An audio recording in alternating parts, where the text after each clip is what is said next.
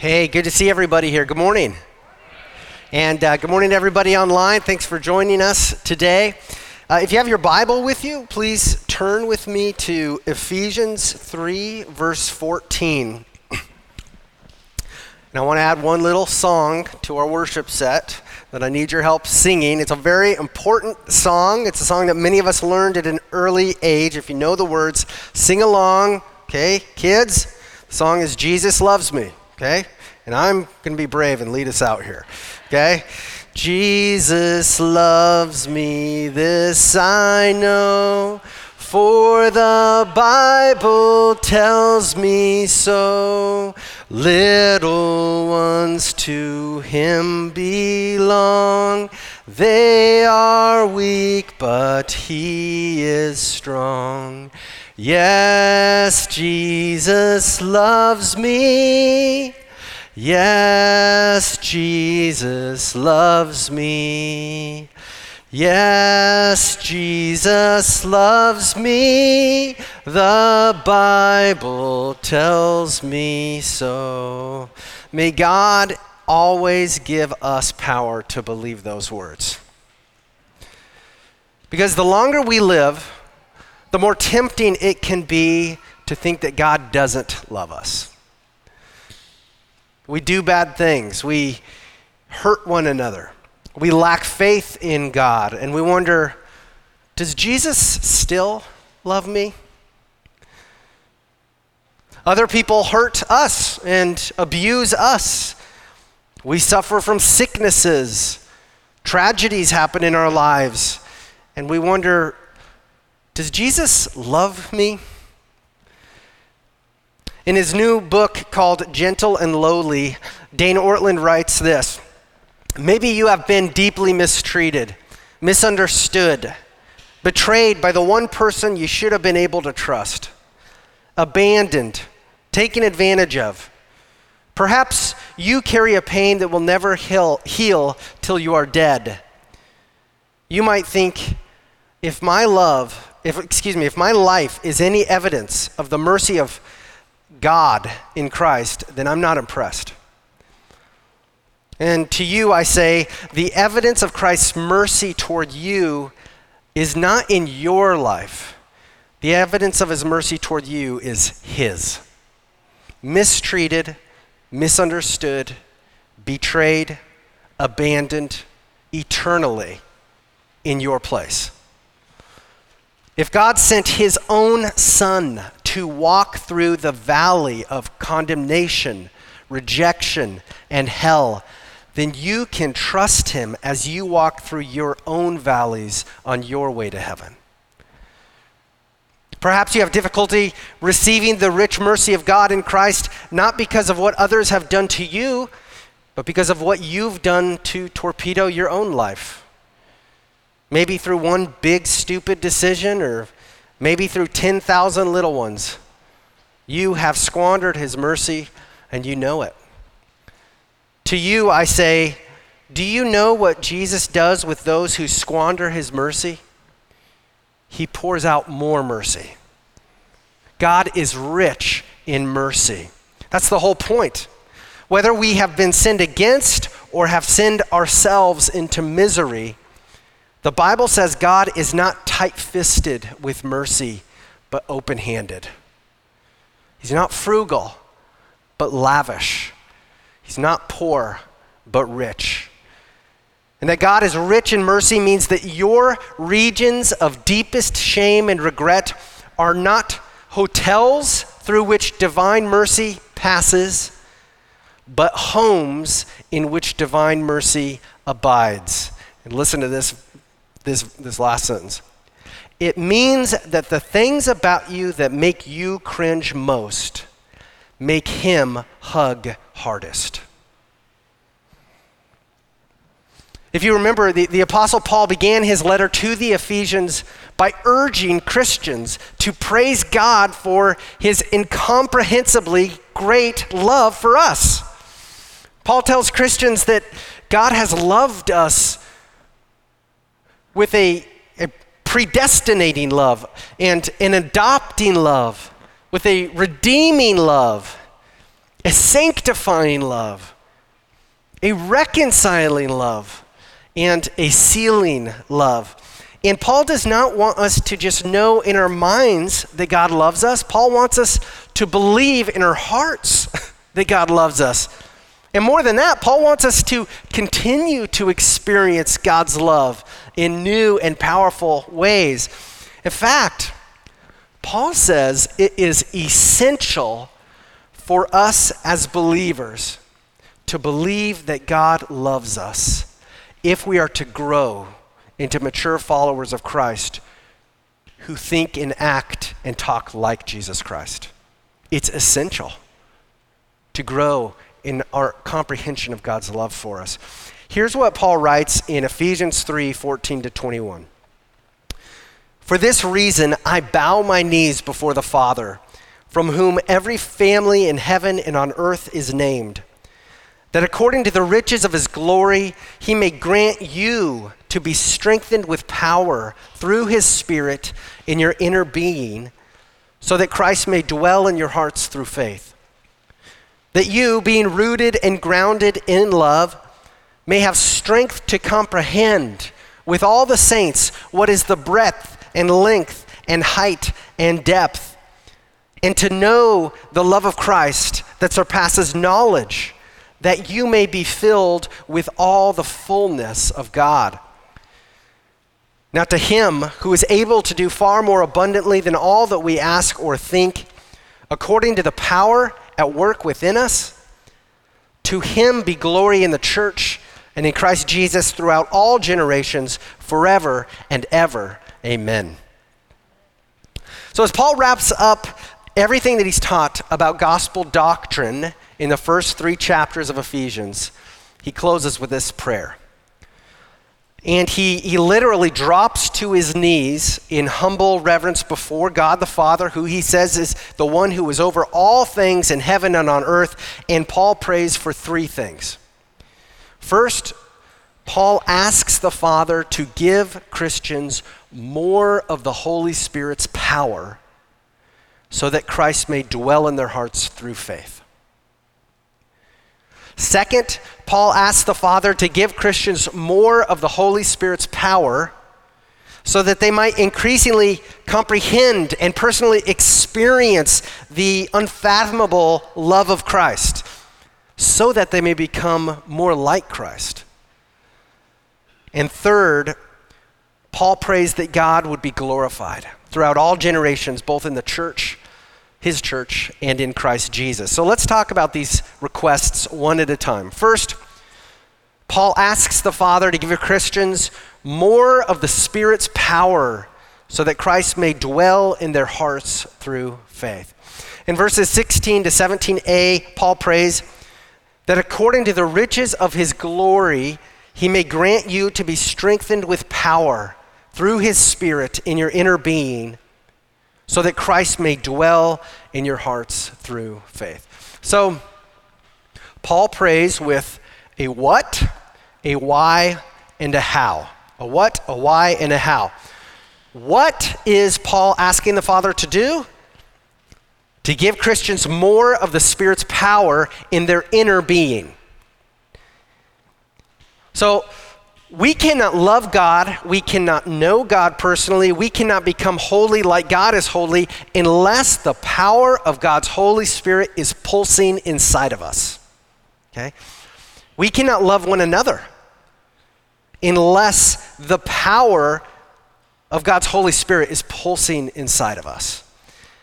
The only way we can have this happen, the only way we can have the Holy Spirit pulsing inside of us is if God does that for us, if he gives us his Holy Spirit. And thankfully, Jesus said that God gladly gives his Holy Spirit to every person who trusts in him for salvation. In John 14:16-17, Jesus told the 12 disciples, "And I will ask the Father, and he will give you another helper to be with you forever, even the Spirit of truth, whom the world cannot receive because it neither sees him nor knows him. You know him, for he dwells with you and will be in you." And here in Ephesians 3:16 to 17a, Paul is praying for believers who already have the Holy Spirit living inside them.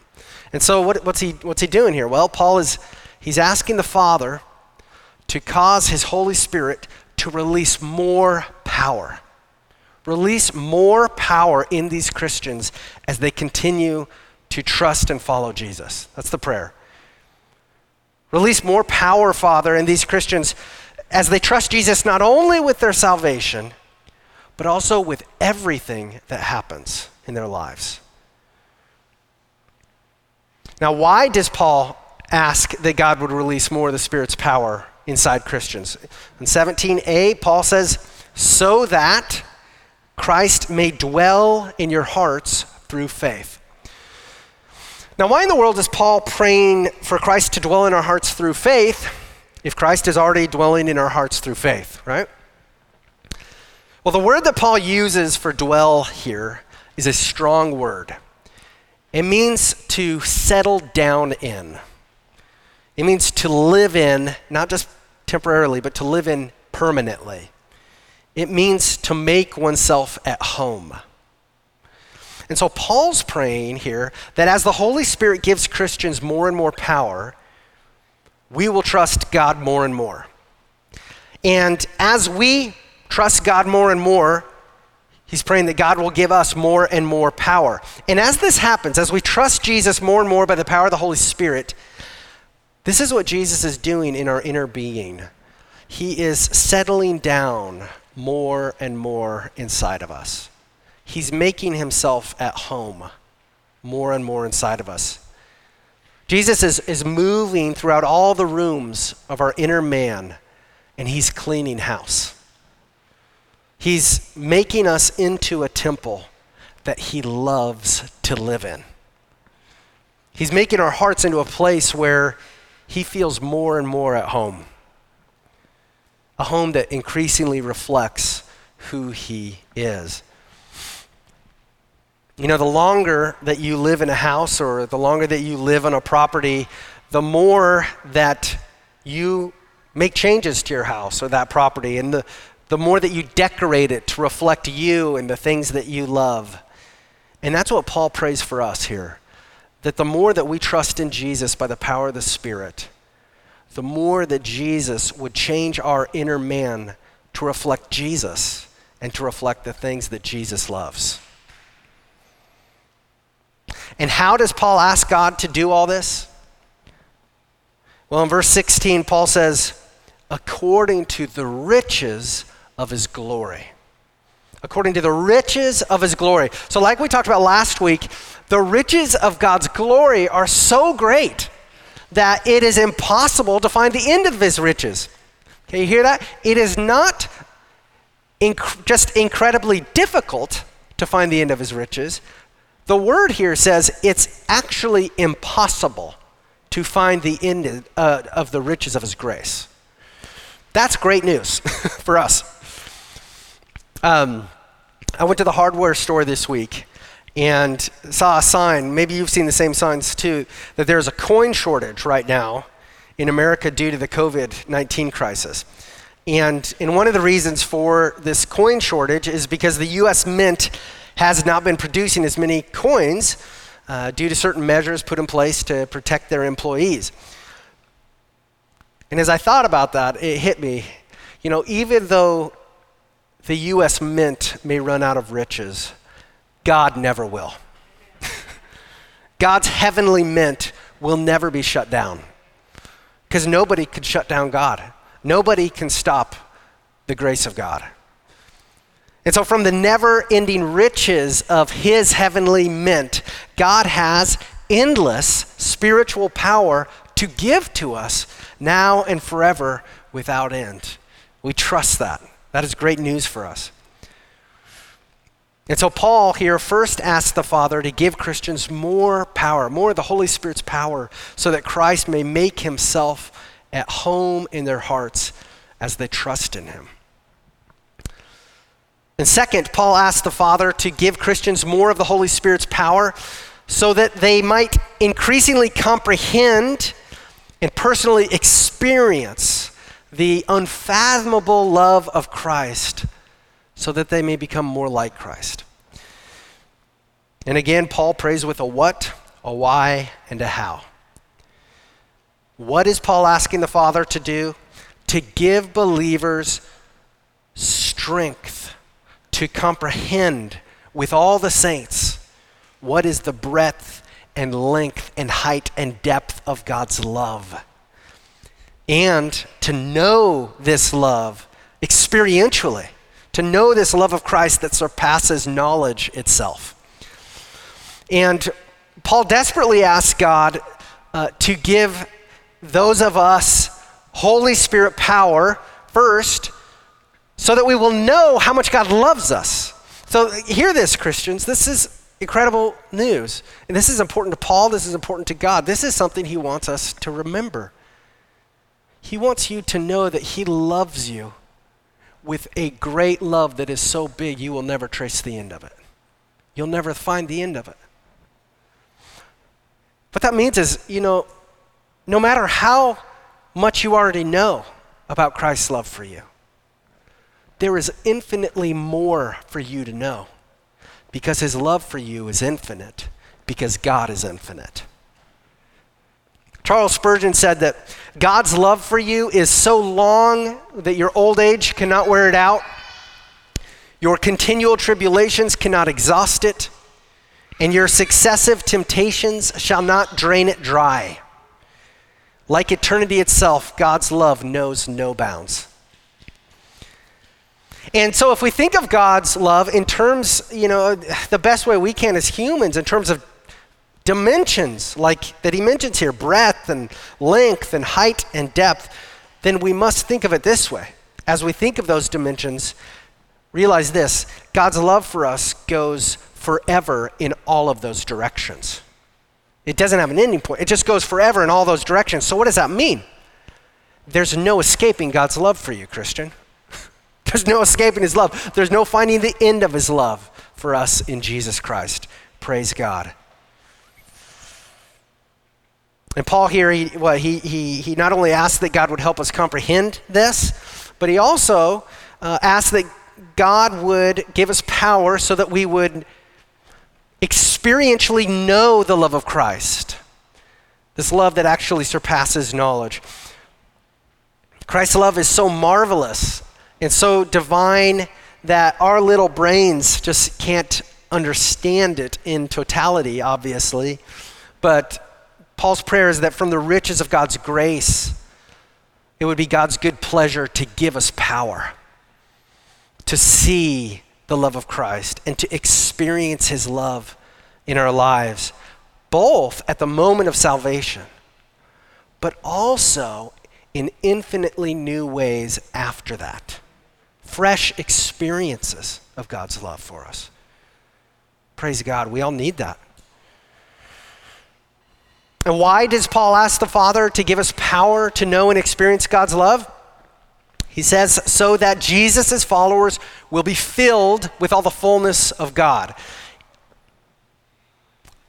God's prayer for you, Christian, is not that you would remain immature in your faith or powerless in your faith. God wants to grow you up. He wants to grow us up as individuals. He wants to grow us up together as a church. Because by making us mature, God is making us more like him. He's making us more like Jesus, and that is what glorifies God the most, himself. And so the more that he can make us like him, the more glory he gets and the more the joy that we get. And so the more that we become like the Lord, the more that we are reflecting Jesus to the world around us, the more that, like we learned last week, the more that we become like Jesus, we are reflecting his glory to all of the beings in the heavenlies. And the more that we were reflecting God's glory back to himself in worship. And so Paul's prayer here is a prayer for maturity, that God would help us to understand his love so that we would mature in Christ. And how does Paul ask God to give us the strength to do all this? He says, by being rooted in and grounded in God's love. by being rooted in and grounded in God's love. Many of you, I would think, are growing gardens right now. And we know that the quality of the soil directly affects the quality of the plants. And in the same way, in order for us to mature in Christ, we must be rooted in the love of God. And that must be our soil. And the word for rooted here, it refers to the way that plants become firmly fixed in the ground. Not simply placed, but the way that they take hold in the ground. So plants are not merely placed in soil. What happens, kids? If you've ever pulled a plant out, if you've ever had to pull out weeds, what do you see? Their roots spread out, and they get so entangled with the soil that the roots and the soil almost become inseparable to a certain point. And by the grace of God, when we trusted in Jesus Christ's death and resurrection, God rooted us firmly into himself and into his love. He grounded or established us into his love. That's the soil in which we grow. That's the soil to which we take hold. And so what this means is now we are inseparable from him. And what happens to this love that's in the soil? It flows into us. This is where we take our life from. It flows into our veins. It fills us. This is what grows us in maturity, the love of God. And then what happens? A flower comes or a plant grows, and this is what displays the love of God to the world. And then what happens? Through us, God bears seeds that he uses to create more beautiful creations for his glory, right? That's what God wants to do through us by his love. And third, now, Paul prays that God would be glorified throughout all generations in the church and in Christ Jesus. In verse 20, Paul writes that, what is our Heavenly Father able to do? Far more abundantly than all that we ask or think or imagine, right? God's resources are limitless, okay? He is the God who creates all things out of nothing. And his strength, his power to use those resources to help us is more powerful than any strength in the universe. And his desire to use his resources to help us is great. Why do we know that? How do we know that?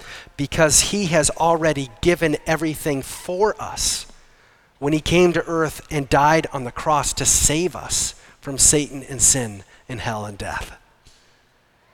And so, what this means is, may God then, his spirit empower us to pray God-sized prayers, okay? To pray massive prayers. Prayers for the glory of God, prayers for the joy of our families in Christ, prayers for our whole community, prayers for our whole country, prayers for people groups who are lost in the world, who need the gospel still, prayers for the whole world. See, with God's help, may we not settle for small prayers, because he could do anything. May we not settle for doubt-filled prayers, but may we pray great prayers of faith that are way bigger than us. Prayers of faith that reveal how great we believe God to be. Because our prayers indicate how great we believe God is. Either he can only do these little things maybe, or he is great and he can do whatever he wants according to his good will, right? And so as we pray ridiculously big prayers in submission to God's will, and as we trust in Jesus, as we rely on Jesus, and as he gives us power to know and experience the massiveness of his love, may God be glorified throughout all generations, now and in eternity, both in us who are his church, and also in Christ Jesus, the resurrected, reigning Lamb of God. That's the prayer.